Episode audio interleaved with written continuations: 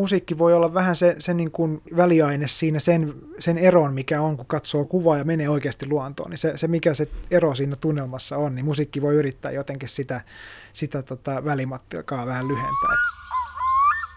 Näyttää sen, että nämä on niin eläviä olentoja, joita meidän pitää kunnioittaa. Ja, ja ne voi olla niin, niin hauskoja, että, että sun elämän niin huippukohdat voikin olla, kun sä vaan katselet niitä. Miten Suomen luonnon saa tallennettua elokuvaan? Juttelen luontoleffojen tuottaja Marko Rörin ja säveltäjä Panu Altion kanssa aiheesta. Molemmilla on pitkä kokemus luontoleffojen teosta, pitkä yhteinen historia, palkintojankin on tullut ja yleisön suosiota myös. Ja se on liikuttavaakin, Marko Rör toteaa, sillä on ollut aikoja, jolloin moni ajatteli, että ei kannata, että eivät elokuvat Suomen luonnosta kiinnosta ketään. Viime vuosina mukana elokuvasta toiseen on kulkenut Panu Altion musiikki ja mikä musiikin merkitys sitten luontoleffoissa on. Ja miten hankalaa on säveltää musiikkia kovakuoriaisten saimaan norppien, kuukkeleiden, hirvien tai karhujen touhuihin. Marko ja Panun leffoissa on liikuttu metsässä järvillä ja nyt parhaillaan tekeillä on elokuva myös tuntureista. Juttelemme Marko Rörin kanssa siitäkin, että vaikka hänkin on lapsesta asti puljannut luonnossa snorklailut ja retkeilyt ja liikkuu edelleen, niin välillä on silti vaikea huomata asioita, ja jos sitten huomaakin, niin aina ei silti tajua, että mitä oikein tapahtui. Kyllä meillä on niin kuin ihan poikkeuksellisen hieno luonto, koska sitä on vielä vähän, korostan tätä sanaa vähän jäljellä, että löytyy muutama paikka, missä on, on niin kuin ihan oikeata luontoa. Mutta samalla lailla kuin muuallakin Euroopassa, niin kyllähän tosiasia on se, että vähin alkaa mennä. Kadehditse koskaan esimerkiksi sellaisia kuvaajia, jotka kuvaa tai tekee leffoja, jossa Afrikan savanneilla ja jossa on isoja eläimiä ja ne on helposti näkyvissä?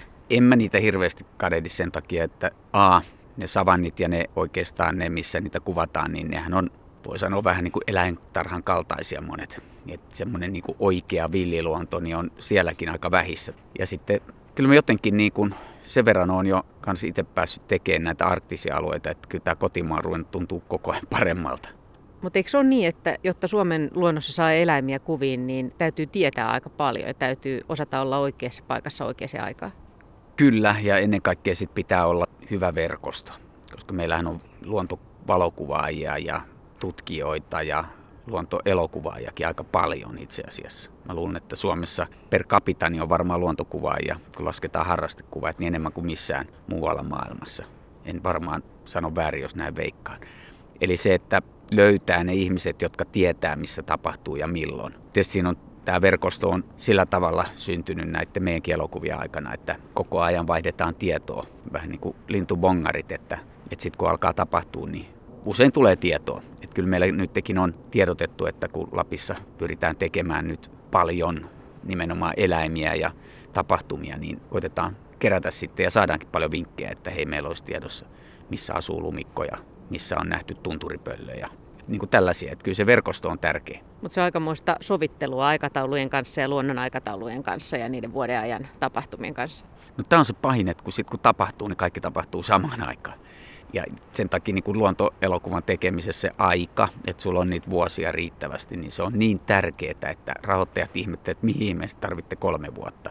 No kolme vuotta on ihan älyttömän lyhyt aika. Ja paljon on kyllä myös sellaista, että mitä ei pysty ennustamaan, koska se sitten tapahtuu. Odotetaan, että ihan kohta ja usein odotetaan turhaan, että se tapahtuukin monta viikkoa myöhemmin. Että pitäisi tuntea ja tietää niin paljon. Just on huomannut, että esimerkiksi kuun kierto, että missä vaiheessa joku tapahtuu. Kalojen kuteminen tuntuu olevan niin kuin valosta kiinni ja lämpötilasta kiinni. Ja ihan samalla lailla varmaan juuri nämä tämmöiset laukaisevat tekijät, niin ne pitäisi tuntea. Ja siihen ei oikein tavallisen tallaajan tietämys riitä, että siinä ne sitten ammattimiehet ja tutkijat ja on sitten suureksi avuksi. Mutta ei sitä välttämättä kukaan tiedä. Esimerkiksi just tämä kuun vaikutus, niin siitä on jotain aavistuksia, mutta ei sitä kukaan tarkkaan tiedä. Ei, tämähän se onkin tämä merkillinen, että silloin kun kuvattiin näitä taimenien, järvitaimenien kutuja, niin tutkijat oli seitsemän vuotta jo sitä selvittänyt, mikä sen kututoiminnon laukaisee. Sitä he eivät tienneet tarkkaan. Se veden lämpötila on avain kysymys, mutta mikä sen itse kututapahtuma. Ja,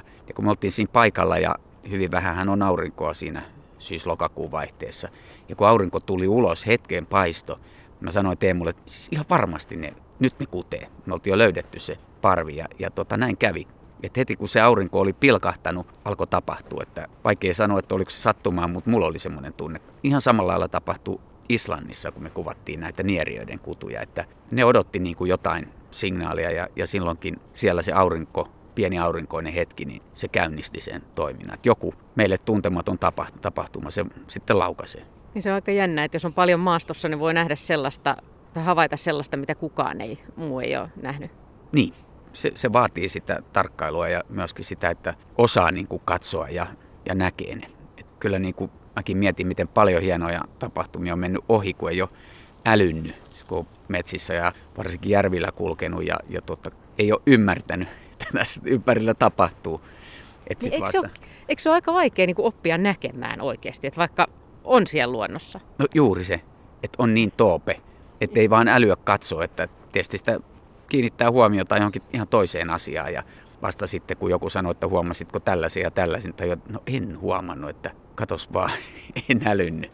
Tämä on se varmaan, että semmoinen oikein huippu luonnon tarkkailija, että varsinkin esimerkiksi tämä Hannu Siittonen ja Mikko Pöllänen, jotka on siellä niin paljon viettänyt aikaa, niin niillä on koko ajan sormi pystyssä.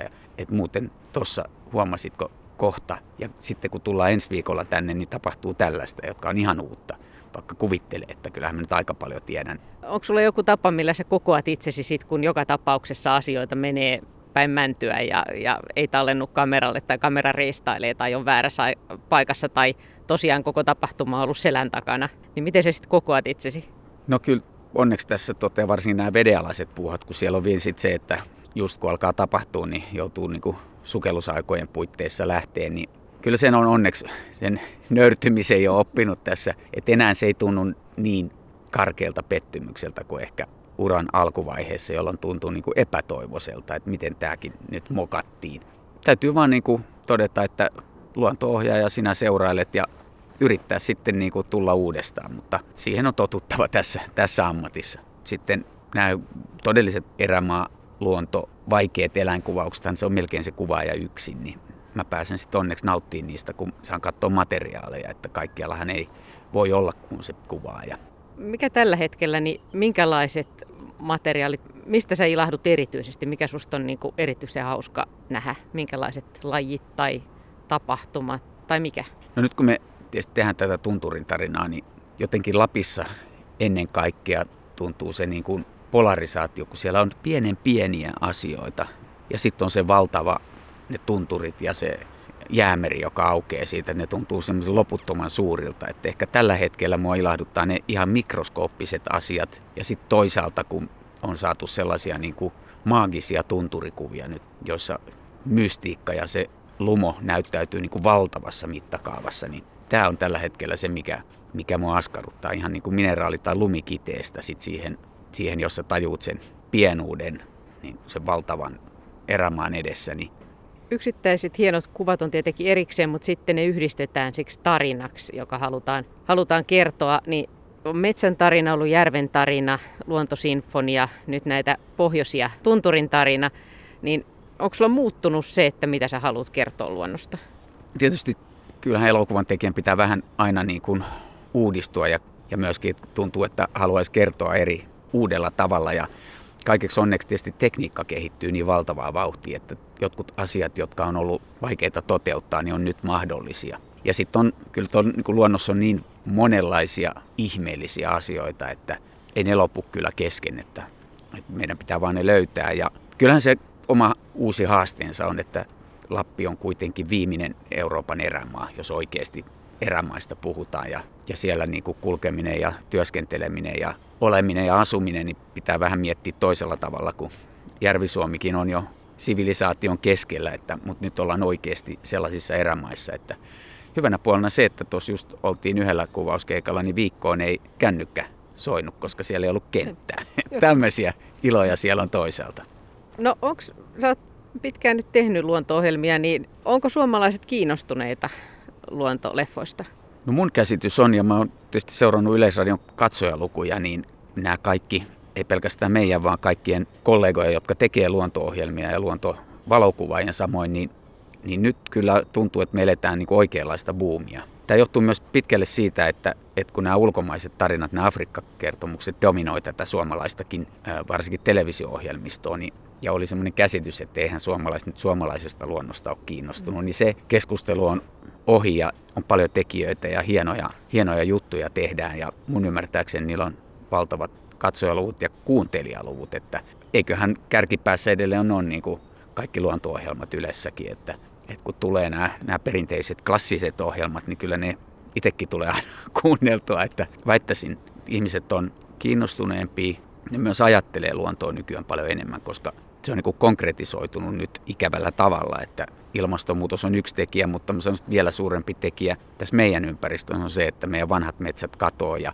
ja kun nyt puhutaan niin kuin, kuinka paljon meillä on uhanalaisia eliöitä tässä meidän lähiympäristössä, niin on ruvettu miettimään sitä, että vau, näenkö mä vielä ton puukiipiä, joka just nähtiin tuossa, tai kuinka pitkään meillä on vielä niin kuin hömötiaisia, mikä tuntui niin kuin mun lapsuudessa itsestään selvä, että nyt oli niin kuin metsät ja, ja tota, lintulaudat täynnä ja nyt me joudutaan niin kuin etsimään, jos sait nähdä hömötiaisen. Niin se on ehkä niin kuin herättänyt, että tämä ei ole enää pelkästään niin kuin puheiden asteella, vaan ihmiset on kiinnostunut ja samalla niin kuin haluaa sitä suojella.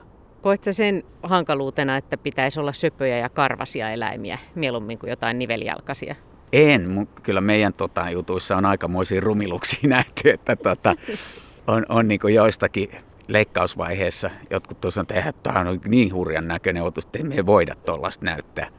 Mutta se on se luonnon monimuotoisuus ja, ja sitähän meidän pitäisi niin kuin nimenomaan esittää, että, että ei voida loputtomasti näyttää karvapalloja. Ja tietysti Suomen luonnossa on se hyvä puoli, että meillä ei niitä niin kauheasti ole, että verrattuna johonkin sademetsiin, jotka on täynnä niitä suurisilmäisiä kädellisiä, niin mutta kyllä me pyritään siihen, että se monimuotoisuus tulisi yhä laajemmaksi, että nyt kun meillä on nämä järvet ja metsät ja Itämerikin käsitelty ja niin että me löydettäisiin vielä sellaisia asioita, jotka liittyy niin kuin kuitenkin tähän suomalaisuuteen. Että nämähän on samalla meistä ja Suomen ihmisenkin kulttuurista kertovia, että veikkaan, että Suomen sukuisia oli aika paljon tuolla Jäämeren rannalla ennen kuin jääkausi sitten täältä Manner-Suomesta tai Keski-Suomesta antoi periksi, niin meillä on paljon sellaisia linkkejä, jotka sitten liittyy meidän historiaan ja kulttuuriinkin niin tuolla Lapin luonnossa.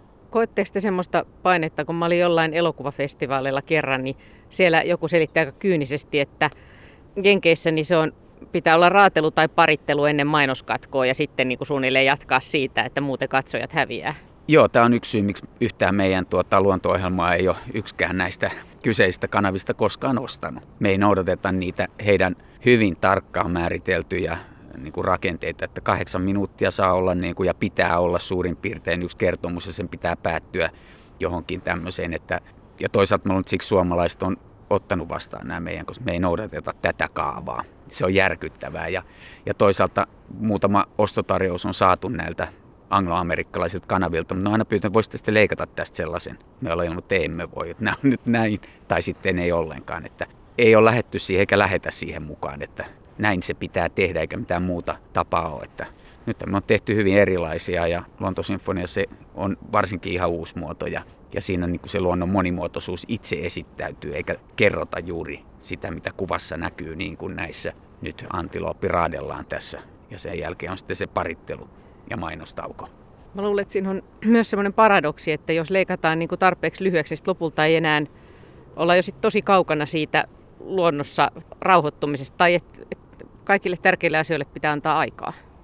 Se on nimenomaan se, että meidän, tai mä koen, että elokuvan tekijänä, niin mun tehtävä on saada ihmisissä aikaan sitä omaa sisäistä tapahtumaa, eli tunteita.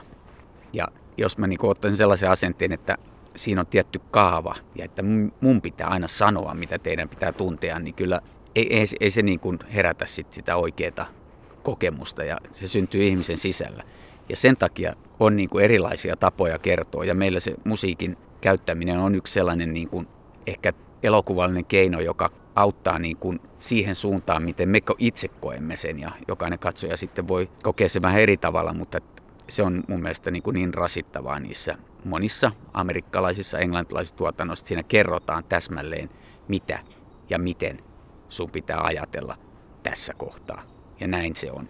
Ja itse asiassa hyvin monethan niistä on niin, että on jo etukäteen kirjoitettu, että tämmöinen tarina me tähän halutaan. Sitten ne koittaa löytää, niin kuin saada luonnon tekemään sen, tai ainakin niin kuin kasaavat semmoisen materiaalin, että näin, ja sitten tulee se loppuun se raatelukohtaus, että tosiaan niin kuin katsojat ei katoa mainostauolla. Että luen kiitos, meillä on vähän erilaista se toiminta. Niin varsinkin kun samaan aikaan mehän ei tiedetä, mitä siinä oikeasti tapahtuu välttämättä aina. Ei me tiedetä, mitä se eläin välttämättä tekee. Me, niin. Me ainakin usein pyydetään niin kuin asiantuntijatutkijaa niin kuin kertomaan meille, että, että kun vesihämähäkki vie pesäänsä ilmaa, että miten, mitenhän tämä niin kuin tapahtuu, miten tämä niin kuin tapahtuu. Ja sitten kun on kertonut, että näin tutkijana hän on tutkinut tämän asian, sen jälkeen me voidaan suunnitella, että miten se voitaisiin kuvata.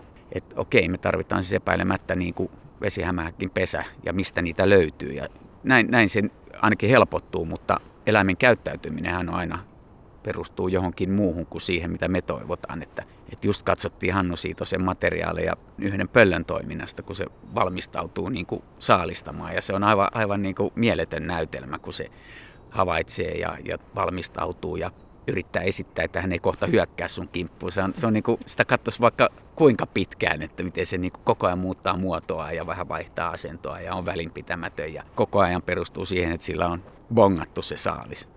Niin sitä myös mietin, että eläimet saattaa kuulla asioita, mitä me ei kuulla, tai haistaa asioita, mitä me ei haisteta. Että ne voi reagoida semmoiseen, josta meillä ei ole niin hölkäisen pöläyksen tajuakaan. Joo, ja usein miten ne reagoi siihen ihmiseen pakenemalla. Et kun miettii, no tuommoinen luonnonmukainen metsä, vanha metsä, niin on täynnä niitä eläimiä, mitä niitä itse näe siellä. Että johtuu siitä, että niin pitkään ne on niin oppinut väistämään ihmistä. Ja yksi ystäväni just tuli Galapagokselta, jossa kun ihminen ei ole ollut siellä, niin ei oppinut pelkäämään, niin se sanoi, että se on käsittämättömän hieno tunne, kun ne vaan on ne eläimet siinä ja, ja kun niiden ei tarvitse pelätä, mutta mehän ollaan niin kuin autettu evoluutiota siinä, että nämä eläimet, jotka on jäljellä, niin tietää, että varo ihmistä, se on se kaikkein pahin ja, ja sen takia me ei niitä nähdä. Niin tässä luontosinfoniassa ei ole ollenkaan puhetta, siinä on vain musiikki. Mitä sen avulla tämän päätöksen kautta on saatu? No tietysti se on niin kuin lähtökohtaisesti ollut tämmöinen sinfoniakuvan ja musiikin sinfonia, että musiikki on siinä niin kuin pääkertoja omalla tavallaan, mutta näissä tuota, meidän ja varsinkin mun luontoelokuvissa, niin se musiikin tehtävä oikeastaan tuoda se tunnetila, joka mulle itselle on tullut luonnon erilaisissa tapahtumissa, kun se on mun mielestä hyvin vaikea sanoin kuvailla, että miltä se tuntuu tai mitä mä oon tuntenut nähdessäni jonkun, jonkun luonnon tapahtuman tai nähdessäni sen materiaali, joka me on kuvattu. Ja siinä niin kuin musiikilla on se ihmeellinen kyky niin kuin lävistää meidän suojakerroksia ja tuoda niitä sellaisia tunnetiloja, jotka jotenkin abstraktisti me syntyy. Että se ainakin mulle on elementti, jolla kun kuva välittää sen ihmeellisen tapahtuman, me nähdään se, niin se musiikki tuo sitten sen tason, joka on se meille selittämätön, että miksi se liikuttaa tai koskettaa tai, tai näyttää niin kuin, kuin niillä olisi taisteluja. Siinä niin kuin Panu varsinkin osaa ainakin mun tuntoja tulkita ihan samalla tavalla kuin se sitä sit kokonaisuutta katsoessa tuntuu. Että se on semmoinen mulle mysteeri, kun en itse ole musikaalinen, että voisin säveltää, niin voi vaan ihailla, että miten joku pystyy tuottamaan sellaisia säveliä, jotka sitten tekee sun sisällä ihmeellisiä tunnetiloja. Mitä kohti sitten seuraavaksi? Mitä on vielä tekemättä? Minkälaisia unelmia sulla on, Marko Röör? Mulla on kyllä tosi paljon unelmia ja niin vähän kuitenkin yhden ihmisen niin kuin elämään mahtuu, että tekemättä on paljon, mutta eikä kaikkea saa tehtyä. Mutta jos vielä jotain uutta voisi luonnosta oppia. En, en pysty sanoa, että tuleeko enää tehtyä tunturin tarinan jälkeen mitään, mutta oppia olisi hieno vielä ja saada niitä sellaisia suuria kokemuksia. Sen jälkeen ehkä tulee sitten taas jotain mieleen, että pitäisikö vielä tällainen tehdä. Elokuvasäveltäjä Panu Altio, no kerro siitä alusta, että miten, miten sä lähdit säveltämään luontoelokuvia? No se oli silloin, tota, mä olin tehnyt Marko Röörin kanssa yhden elokuvan aikaisemmin ja, ja sitten hän tuli mulle tämmöisellä ehdotuksella, että haluaisiko tehdä tämmöistä metsän tarina elokuvaa. Ja, ja sitten tota, mä tietysti heti innostuin, että nyt on ihan uudenlaista, että mä en ollut niin kuin ennen sen tyyppistä tehnyt. Niin, mutta se, kyllä se niin kuin tosiaan oli vähän semmoinen jännittävä hetki. Se oli niin erilainen tyyli, että, että sitä, sitä tota, joutui ihan miettimään uudelleen jotenkin, miten, miten se musiikki toimii siinä elokuvassa. Kumpi on ensin, musiikki vai, vai kuvat leikattuna paikalle?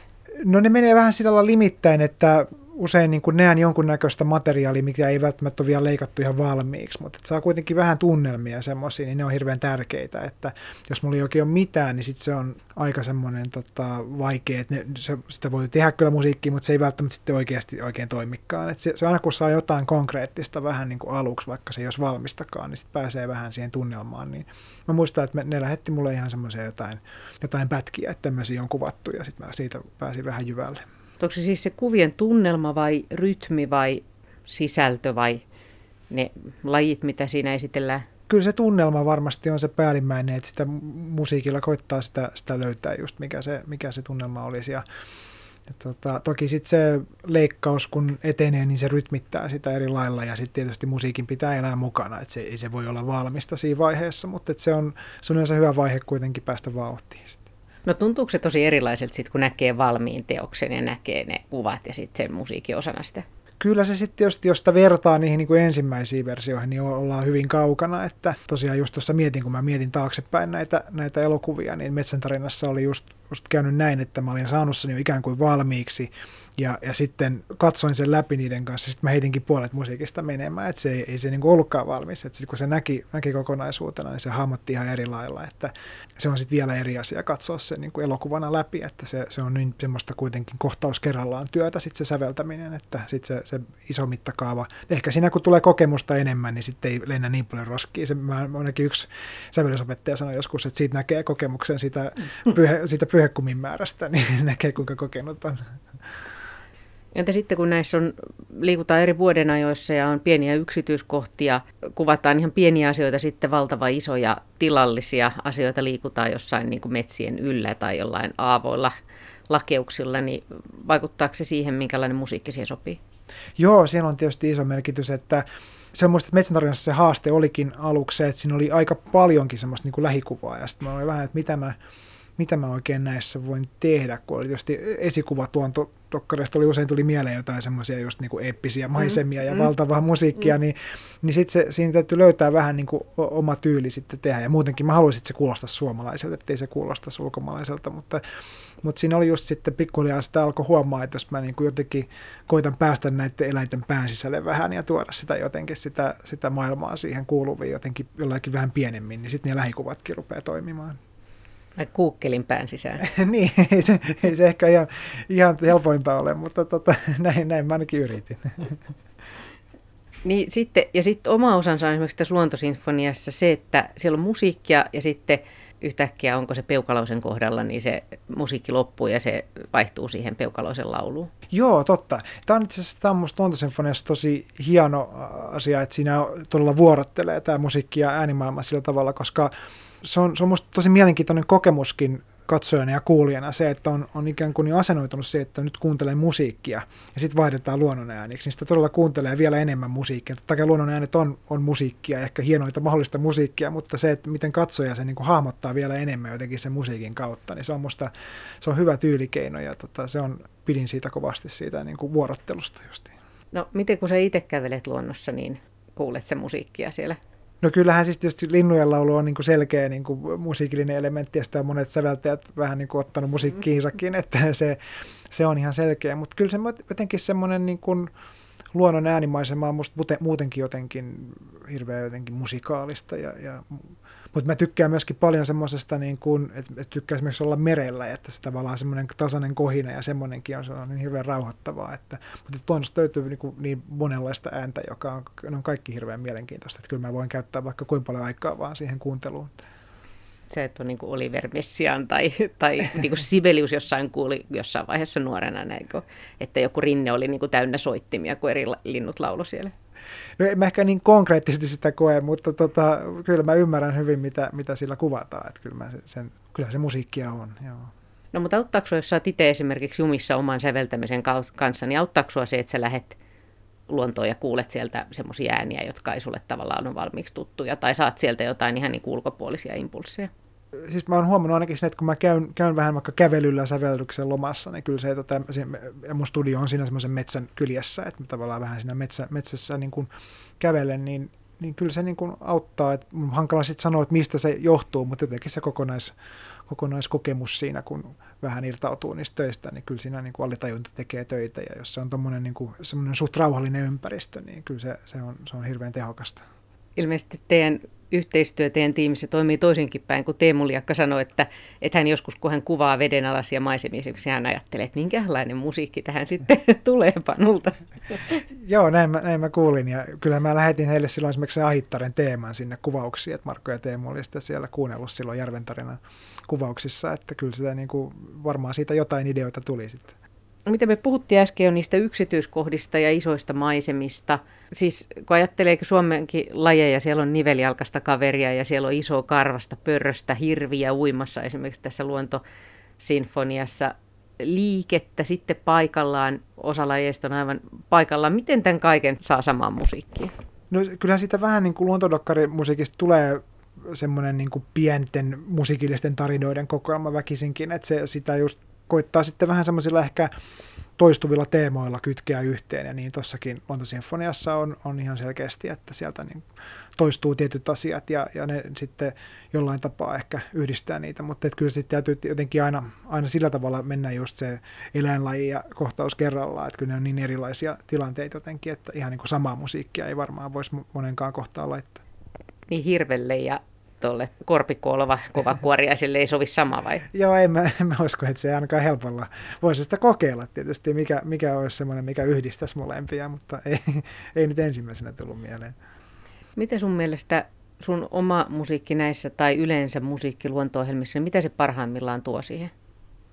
No kyllä se parhaimmillaan, musta musiikki voi olla vähän se, se niin kuin väli, väliaine siinä sen, sen eron, mikä on, kun katsoo kuvaa, jos katsoo kuvaa ja menee oikeasti luontoon, niin se, se mikä se ero siinä tunnelmassa on, niin musiikki voi yrittää jotenkin sitä, sitä tota välimatkaa vähän lyhentää. Et tietysti ainahan se, ei, ainahan se on eri asia mennä oikeasti luontoon, mutta mä luulen, että se jotenkin se semmoinen se luonnon niin kuin valtavuuden kokemus ja semmoinen, miten paljon siellä on asioita ja se niin kuin skaala ja kaikkea tämmöistä, niin musiikilla voi vähän auttaa sitä, että kun katsotaan kuitenkin ikään kaksilotteista kuvaa.